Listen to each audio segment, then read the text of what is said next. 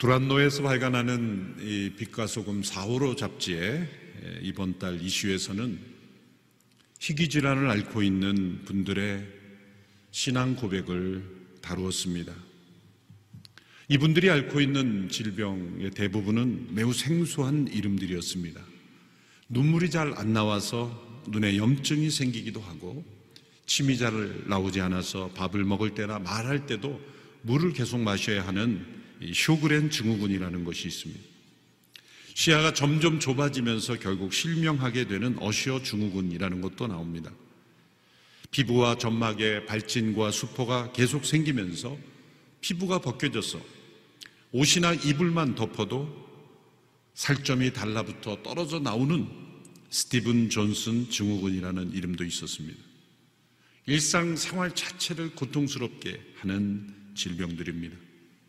이러한 질병들은 이분들에게 바울이 고백한 육체의 가시라고 말할 수 있는 것입니다. 그런데 이분들의 공통점은 이 육체의 가시들을 통해서 자신들이 주님을 깊이 만나게 되었으며 하나님의 은혜에 대하여 감사하게 되었다는 고백을 하고 있습니다. 이 가운데 조현병을 앓고 있는 한 분은 하나님께서 자신에게 주신 가장 큰 축복이 조현병이었다 고백합니다. 이 조현병이라는 가시를 통해 하나님께 새벽마다 기도로 매달릴 수 있었습니다. 그리고 이 가시를 통해 날마다 자신 안에 있는 교만이 꺾여지는 영적인 안전장치와 같았다. 그렇게 고백합니다. 사도 바울도 당시 의학 기준으로 볼 때는 희귀 질환을 앓고 있던 사람이었습니다. 바울은 그것을 육체의 가시라고 불렀습니다. 그 질병이 어떤 질병이었는지는 정확하지 않습니다. 그래서 그 질병에 대한 해석이 수십 가지가 넘습니다. 그것이 무엇이 있는지는 학자들이 할 일이고 우리는 그 바울이 육체의 가시를 통해 어떻게 하나님 앞에 나아갔으며 그 육체의 가시를 통해 어떻게 주님을 경험했는지를 집중해서 묵상해야 합니다. 바울은 자신에게 그러한 육체의 가시가 존재하였던 것은 자신이 받은 계시가 지극히 큰 것으로 인해 자신을 교만하지 않게 하시려는 하나님의 뜻이라고 해석했습니다. 우리에게 있는 이 육체의 가시, 그것은 각자 어떻게 믿음 안에서 성령 안에서 해석하느냐에 따라 달라지는 것입니다. 동일한 희귀 질환을 앓고 있으면서 절망 가운데 있는 분들이 있고 그것을 믿음으로의 눈으로 해석하여 자신에게 적용하여 그것을 감사의 제목으로 그리고 이 질병으로 인하여 하나님의 은혜가 나에게 족하다는 고백으로 나아가는 것 그것은 해석의 차이이기 때문입니다. 오늘 본문 고린도 12장 7절에 바울이 이렇게 해석했습니다. 받은 계시들이 지극히 큰 것으로 인해 나로 교만하지 않게 하시려고 내 육체에 가시곧 사탄의 사자를 주셨습니다. 이는 나를 쳐서 교만하지 않게 하시려는 것입니다. 바울은 지극히 큰 계시와 더불어서 지극히 아픈 이 가시를 함께 받았습니다. 바울이 경험한 지극히 큰 계시는 무엇입니까? 오늘 본문 12장 1절 이하에 보면 그는 셋째 하늘에 이끌려 올라가 경험한 사람이었습니다. 그래서 하나님의 보좌가 있는 우리가 천국이라고 일컫는 곳입니다. 우리를 위하여 예비되고 있는 곳, 그 새하늘과 새 땅의 일부를 미리 경험한 것입니다. 하나님께서 복음을 전하는 사도 바울로 하여금 그가 모든 모진 고난을 이길 수 있는 그 능력을 주시려고 그 천국을 미리 보여주신 것입니다. 이러한 체험 하나만으로도 그는 모든 사도들보다 더 큰 영향력을 가지고 더 높은 권위를 가지고 사역할 수 있었습니다. 그러나 그는 14년 동안 이러한 체험에 대하여 침묵했습니다. 그리고 오늘 본문에서 그 체험을 말할 때도 마치 자신이 아닌 것처럼 3인칭을 써서 내가 그리스도 안에 있는 한 사람을 압니다. 그렇게 삼층천, 셋째 하늘을 보았다고 하는 사람을 내가 압니다. 이렇게 마치 다른 사람, 제 3자인 것처럼 그렇게 표현하고 있습니다. 그러나 성경을 연구하는 대부분의 학자들은 자시, 자신을 가리키는 것이다. 그런데 내가 봤다고 말하고 싶지 않아서 내가 이런 사람을 압니다. 라고 말하지만 전체 문맥을 볼 때는 자기 자신을 가리키는 하는 것이 분명합니다. 이런 엄청난 계시와 더불어 그는 아픈 가시를 받았고 그 두 가지가 서로 연결되어 있다는 것을 바울은 해석했다는 겁니다. 만일 바울에게 지극히 큰 계시만 있고 지극히 아픈 이 가시가 없다면 그는 매우 교만해졌을 것입니다. 반대로 그에게 아픈 가시만 있고 이 지극히 큰 계시가 없었더라면 그는 절망과 좌절에 빠졌을 것입니다. 저와 여러분에게 만일 이 지극히 큰 계시의 경험과 지극히 아프게 하는 이 가시 둘 중 하나를 선택하라고 한다면 저와 여러분은 어떤 것을 선택하시겠습니까? 저 자신에게도 질문을 해볼 때 솔직히 말씀드리면 단연코 계시지 가시가 아니었어요. 여러분은 계시를 택하겠습니까? 가시를 택하겠습니까? 손들어 보라고 하지는 않겠습니다. 지극히 큰 이 계시의 체험 이것은 우리를 자신감 있게 하며 의기양양하게 하며 많은 사람들에게 하나님의 살아계심을 간증하며 사역할 수 있는 엄청난 자원이죠. 지극히 아픈 가시는 도리어 아무것도 하지 못하게 하는 우리의 일상생활 자체를 무너뜨리는 고통 그 자체입니다. 따라서 가시를 택할 사람은 없을 겁니다. 모두가 다 이런 계시의 체험을 추구할 겁니다. 바울은 두 가지 모두를 받았습니다. 그런데 그중 그는 한 가지를 택하라고 한다면 나는 지극히 아프게 한 이 가시를 선택하겠다는 겁니다. 바울은 이 두 가지를 설명하며 앞에 지극히 큰 계시는 마치 자신이 아닌 제3자인 것처럼 지금 설명하고 있습니다. 그리고 14년 동안이나 침묵했습니다. 왜 그랬을까요? 이것을 자신이 말함으로써 얻는 영적 유익보다는 잃어버리는 것이 훨씬 많았기 때문입니다. 제가 만약 이런 체험을 했다면 어쩌면 바로 다음날 책을 쓰고 간증하고 유튜브 채널을 만들어서 내가 본 천국으로 전 세계에 알리고 싶어 했을 겁니다. 그러나 그런 가운데 보이지 않게 교만이 솟아오르게 되고 거기에 각색이 되고 보지 않은 걸 말하게 되고 또 본 것을 말하지 않게 될 겁니다. 기독교 역사상 진짜 사도 바울처럼 이런 천국의 일부를 경험하고 나서 많은 사역을 하다가 도리어 후반부에 잘못된 이단으로 빠진 이들도 있습니다.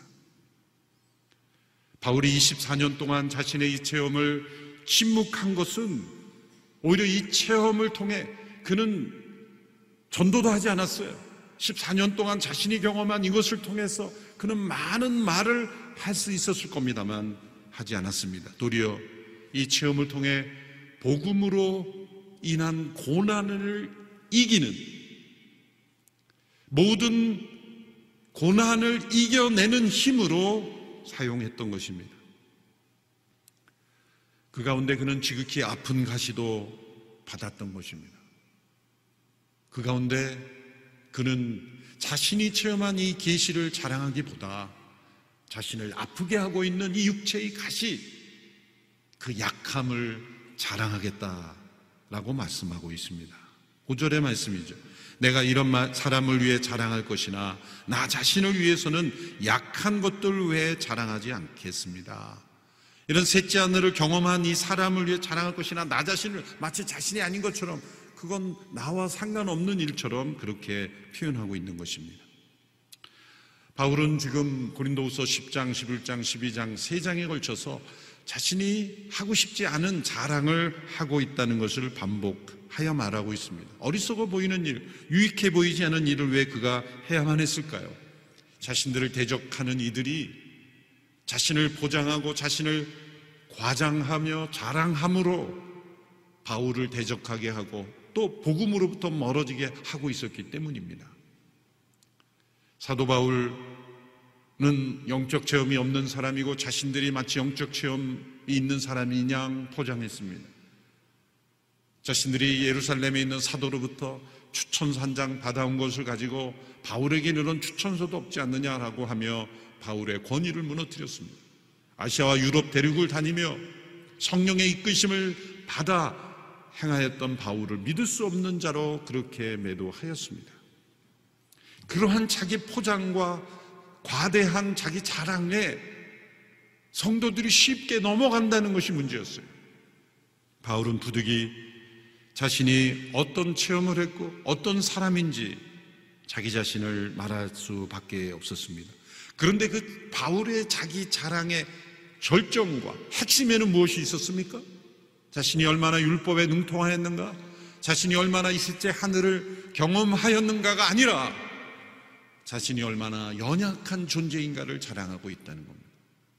그리고 자신을 그 연약함에 처하게 하기 위해서 자신에게 육체의 가시를 하나님께서 허락하셨다는 겁니다.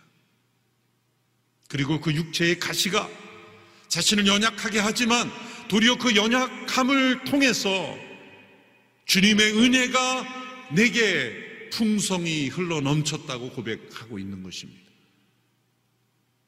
율법에 해박한 그의 지식을 통해서도 아니고 삼층천을 경험한 그의 계시 체험도 아니라 자기가 주님께 기도해도 고쳐주지 않으시는 이 육체의 가시, 제발 내 인생에서 떨어져 나갔으면 간절히 소원하는 그러한 육체의 가시를 계속 내버려 두심으로써 연약하게 하시는 그 주님의 손길을 통하여 자신이 주님의 은혜를 더 깊이 체험하게 되었다. 피카소금에서 인터뷰한 희귀 질환을 앓고 있는 분들의 일관된 고백이었어요. 그가 정말 자랑하고 싶었던 것은 자신의 육체의 가시를 통해 이 고통스러운 연약함이 자신에게 하나님의 은혜가 부어지는 통로가 되었다는 것입니다. 고통 그 자체는 누구도 받고 싶지 않은 것입니다. 필리비 안시라는 분이 이 고통을 이렇게 정의했죠. 아무도 받고 싶지 않은 선물이다.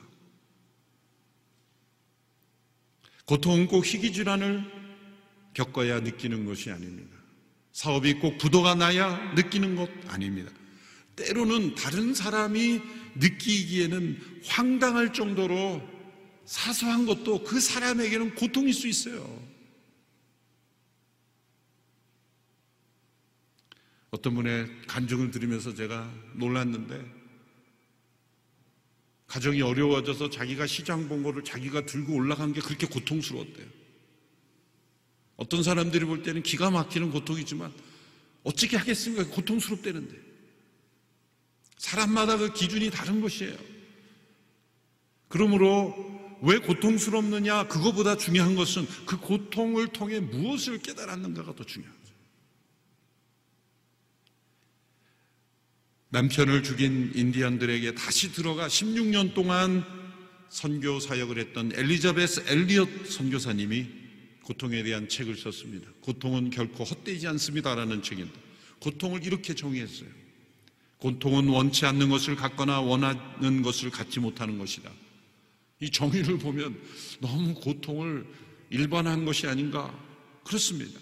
자신이 왜 이 고통을 이렇게 정의했는지를 설명할 때 모든 종류의 다 고통, 모든 사람들이 다 고통을 느낀다는 것을 강조하기 위해서요. 중요한 것은 그 고통을 느끼는 기준, 강도가 아니라 그 고통을 통해 내가 과연 무엇을 경험하고 있고 주님께 어떻게 나아가고 있는가가 중요하다는 겁니다.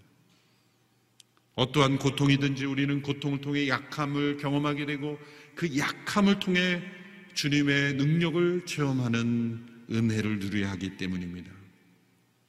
사람들은 나에게 고통이 없어야 주의 은혜가 넘친다라고 말하고 싶어 합니다. 그게 우리의 솔직한 고백이 아닙니까? 저는 주님의 복음의 통로, 하나님의 역사의 통로 되지 않아도 좋으니 제발 고통만 없었으면 좋겠습니다. 그것이 우리의 속마음이 아닐까요? 그러나 과연 그게 되느냐의 문제입니다. 고통이 없으면 나에게 무슨 일이 일어날까? 고통이 없으면 주의 은혜가 내게 족해야 되는데 고통이 없으면 어떤 일이 일어날까요? 상상해 보셨습니까? 말콤 멀거지라는 분이 이런 글을 남겼습니다. 고통을 모두 없앤다고 세보라. 그런 세상은 정말 무시무시한 곳일 것이다. 자만과 교만에 빠지기 쉬운 인간의 성향을 바로잡을 모든 것이 사라졌으니까 말이다. 인간은 지금도 충분히 나쁜데 고통을 겪지 않으면 도저히 못 참아줄 정도로 나빠질 것이다. 아니, 고통이 존재하는 이 상황에서도 이렇게 인간이 사악한데 만일 인간들에게 고통이 없다면 인간은 얼마나 더 악해질 것인가. 어떠한 종류의 고통이든 고통은 우리를 약하게 하며 우리는 그 약함 속에서 주님의 은혜를 체험해야 하는 것입니다. 사도 바울은 자신의 약함을 자랑하고 있습니다. 왜 그가 약함을 자랑할 수 있게 되었을까요? 그것은 자신에게 있는 육체의 가시가 떠나도록 주님께 세 번이나 간구했을 때 주님께서 주신 말씀 때문입니다. 오늘 본문의 말씀 9절, 10절의 말씀이죠. 우리 같이 읽겠습니다. 시작. 그러나 그분은 내게 말씀하셨습니다. 내 은혜가 내게 족하다. 왜냐하면 내 능력이 약한 데서 온전해지기 때문이다. 그러므로 나는 내 약한 것들에 대해 크게 기뻐하며 자랑할 것입니다. 이는 그리스도의 능력이 내게 머물게 하기 위함입니다. 그러므로 나는 그리스도를 위해 약한 것들과 모욕과 궁핍과 핍박과 곤경 가운데 있으면서도 기뻐합니다. 왜냐하면 내가 약할 그때에 곧 강하기 때문입니다. 사도 바울이 자신의 강구에 대해 주께서 고쳐주심으로, 치유해 주심으로 회복해 주셨다면 사도 바울은 더 큰 권위를 인정받았을 겁니다. 사람들에게 더 많은 주목을 받았을 겁니다. 그러나 주님께서는 바울의 육체의 가시를 그냥 두심으로써 선물처럼 간직하게 하심으로써 바울을 약하게 하셨습니다.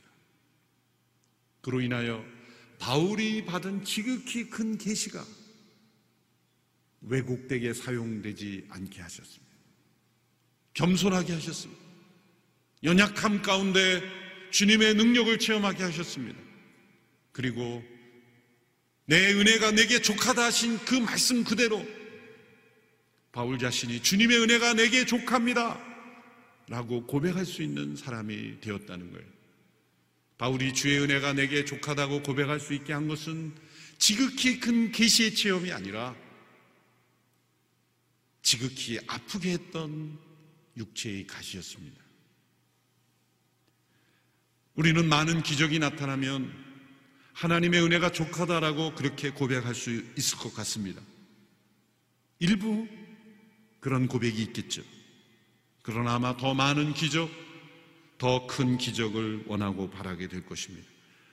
이스라엘 역사를 보십시오. 이스라엘 역사에 기적이 없어서 그들이 하나님을 배반했습니까? 불순종했습니까?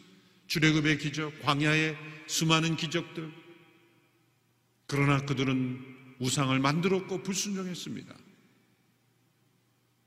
도리어 그들을 하나님 앞에 나가게 한 것은 기근이요, 광야요. 다른 민족들의 침략으로 인하여 고통스러운 연약함이었습니다. 예수님께서 수많은 기적을 보여주셨지만 그들은 그 기적을 통해 예수님을 이용하려고 했지 자신의 연약함 속에 주의 은혜를 구하지 않았어요. 하나님의 은혜가 족하다는 고백은 오히려 자신의 약함 속에서 그리스도의 능력을 체험할 때입니다. 성경에 보면 세상적인 기준으로는 강함이지만 하나님 보시기에는 약함인 것이 있고 세상적인 기준으로 때는 약함이지만 하나님 보실 때는 강함이 되는 사람들이 있습니다. 대표적으로 모세를 보십시오. 모세는 애굽의 왕궁에서 40년의 교육을 받았던 사람입니다. 그가 출애굽의 지도자로 부름을 받은 것은 왕궁에서 40년 교육을 받은 사람이었기 때문이 아닙니다. 오히려 그의 그러한 장점은 약점이 되었습니다. 40년의 결과물이 무엇입니까? 자신의 혈기를 주체하지 못하는 살인이었어요. 그래서 그는 40년 미디안 광야에서 살아야만 했습니다. 그 광야의 40년 그는 지극히 연약한 자의 처해져야만 했습니다. 양들과 더불어 오래 살아가면 사람을 만나지 못해 말을 잘 못한다고 그렇게 착각했죠.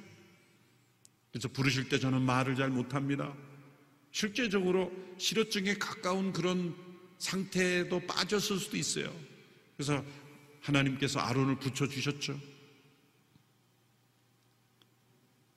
그의 왕궁에서의 모든 생활의 만들어낸 교만이 다 광야에서 40년 동안 다 씻겨져 내려간 이후에 80세가 되어서야 하나님은 그를 부르신 것입니다. 반대로 아브라함을 보십시오. 그가 왜 믿음의 조상이 되었습니까? 하나님께서 왜 아브라함이라는 인물을 택하셔서 그를 새로운 인류의 조상으로 부르셨습니다. 믿음의 조상이 되게 하셨습니까?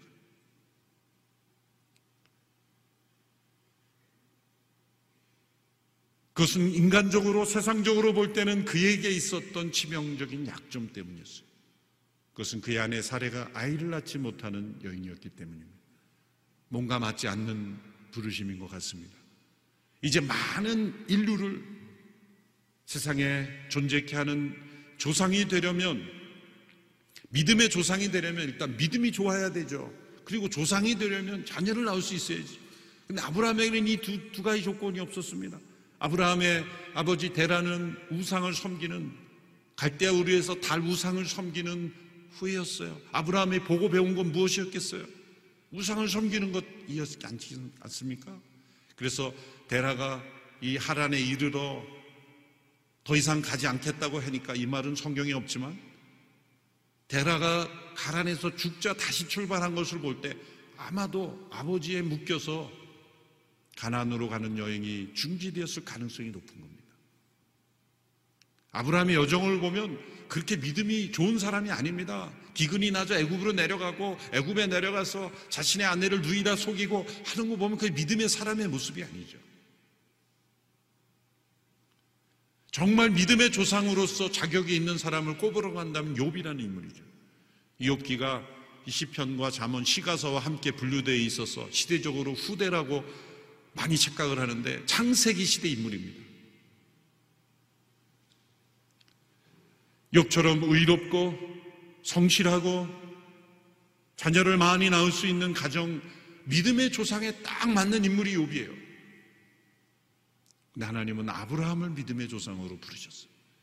그것은 우리가 이 세상적인 기준으로 볼 때 연약함, 약점, 단점이라고 여기는 모든 것들이 오히려 하나님의 은혜의 통로가 될 수 있다는 것. 어느 누구도 나에게 이런 이런 있는 약점과 단점과 부족함 때문에 하나님께서는 나를 사용하지 않으실 거라고 말할 수 없게 만들기 위해서 하나님 이 세상적인 기준으로 볼 땐 최저 기준에 해당되는 인물을 믿음의 조상으로 부르셔서 역사하신 것입니다. 바울을 겸손하게 하며 바울이 주의 은혜가 내게 풍성하다고 체험하게 한 것은 셋째 하늘을 경험한 계시의 체험이 아니라 자신에게 늘 아픔을 주었던 육체의 가시였다는 것입니다. 왜냐하면 자신이 약할 그때에 그리스도의 능력이 내게 머물렀다. 그리스도의 능력이 내게 머물렀다. 머문다는 것은 로마서 8장에 그리스도의 영, 부활하신 성령이 내게 머문다하고 같은다는 뜻입니다. 그 그리스도의 능력이 임하면 육체의 가시가 떨어져 나가야 될 것 같은데 왜 주님은 그 두, 가시를 두셨는가? 그 능력이란 기적을 일으키는 능력이 아니라 십자가에서 약함을 참는 능력이었습니다. 예수님의 능력은 많은 기적에서도 나타났지만 최고의 능력은 십자가에서 자신을 내려놓으시는 능력, 하나님의 뜻에 순종하는 능력, 자신을 희생하여 대속제물로 내려놓으시는 능력이었습니다. 사람들이 예수님을 왕으로 삼고 그리고 숭배하려고 할 때 예수님은 떠나가셨습니다. 그러나 십자가의 모진 고통은 참으셨습니다. 왜냐하면 그 십자가에 연약해지는 것이 하나님의 능력이 나타나는 통로가 되기 때문이에요. 바울에게 있어서 계시 체험은 바울 자신을 강하게 할 가능성이 많았다는 것을 자신이 알기 때문이었어요. 그러나 육체의 가시가 그로 하여금 하나님의 능력을 더욱 의존하게 하였고 자신의 연약함 속에 그리스도의 능력이 더욱 나타났음을 그는 감사하고 있는 것입니다. 바울에게 말씀하신 그 주님은 지금도 살아계셔서 우리에게 말씀하십니다. 내 은혜가 내게 족하다. 왜냐하면 내 능력이 약한 데서 온전해지기 때문이다. 주님의 은혜는 어떠한 고통 속에서도 우리에게 충분합니다. 믿으십니까? 고통이 사라져야 주의 은혜가 족한 것이 아니라 고통 속에서도 사라지지 않는 육체의 가치와 함께도 주의 은혜는 내게 족하다고 고백할 수 있는 것이 믿음입니다. 우리가 과거에 그리고 미래의 은혜를 고백하기는 쉽습니다. 과거는 이미 끝났기에, 미래는 아직 오지 않았기에. 그러나 현재의 고통 속에서 주의 은혜를 고백하기는 어렵습니다. 그러나 만일 은혜가 족하지 않으면 고통은 더욱더 크게 느껴질 것입니다. 우리를 압도해 버릴 것입니다. 교통은, 고통은 결코 주님의 은혜보다 크지 못합니다. 고통이 새로운 고통입니까? 주님의 은혜는 더욱 새로운 은혜입니다. 그 고통이 무거운 고통입니까? 주님의 은혜는 더욱 무거운 은혜입니다. 그 고통이 도무지 이해가 되지 않습니까? 주님의 은혜는 측량할 수 없는 은혜입니다. 주님의 은혜는 어떠한 육체의 가시 속에서도 주의 은혜가 충만합니다. 고통이 없는 은혜도 때로 우리에게 주의 은혜 위로로 필요할 것입니다. 그러나 때로 바울처럼 연약함 가운데 처하게 하실지라도 그 연약함 속에서 주의 은혜가 내게 족하다 고백할 수 있는 것이 진짜 그리스도의 능력이 우리 가운데 머물게 되는 것입니다. 주의 은혜는 우리에게 족한 줄로 믿습니다. 이 믿음으로 승리하는 우리 모든 성도들이 되기를 축원합니다. 기도하겠습니다. 주의 은혜가 내게 족합니다.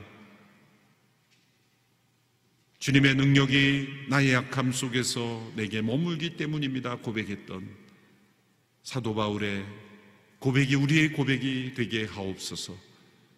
연약함 속에 있는 많은 성도들 원하는 모든 것이 이루어지지 않을지라도 때로 원치 않는 고난이 나에게 찾아올지라도 그 속에서 주의 은혜가 내게 족하다 고백하며 승리할 수 있는 믿음의 사람들이 되게 하여 주옵소서. 예수님의 이름으로 기도하옵나이다. 아멘. 아멘.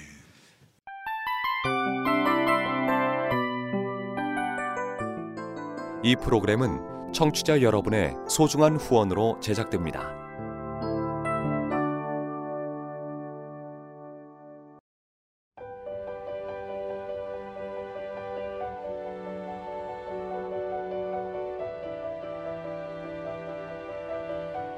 세상에는 수많은 교회들이 있지만 더 깊이 있는 말씀 강해를 찾기 위해 크기로만 교회를 선정하지 않습니다. 보다 좋은 영적 콘텐츠를 더 많이 나누기 위해 방송비를 받지 않습니다. 1년 365일 복음만 전하고 싶어서 우리는 광고를 하지 않습니다. 온누리의 복음을 땅끝까지 CGN TV와 함께 땅끝 성교사가 되주세요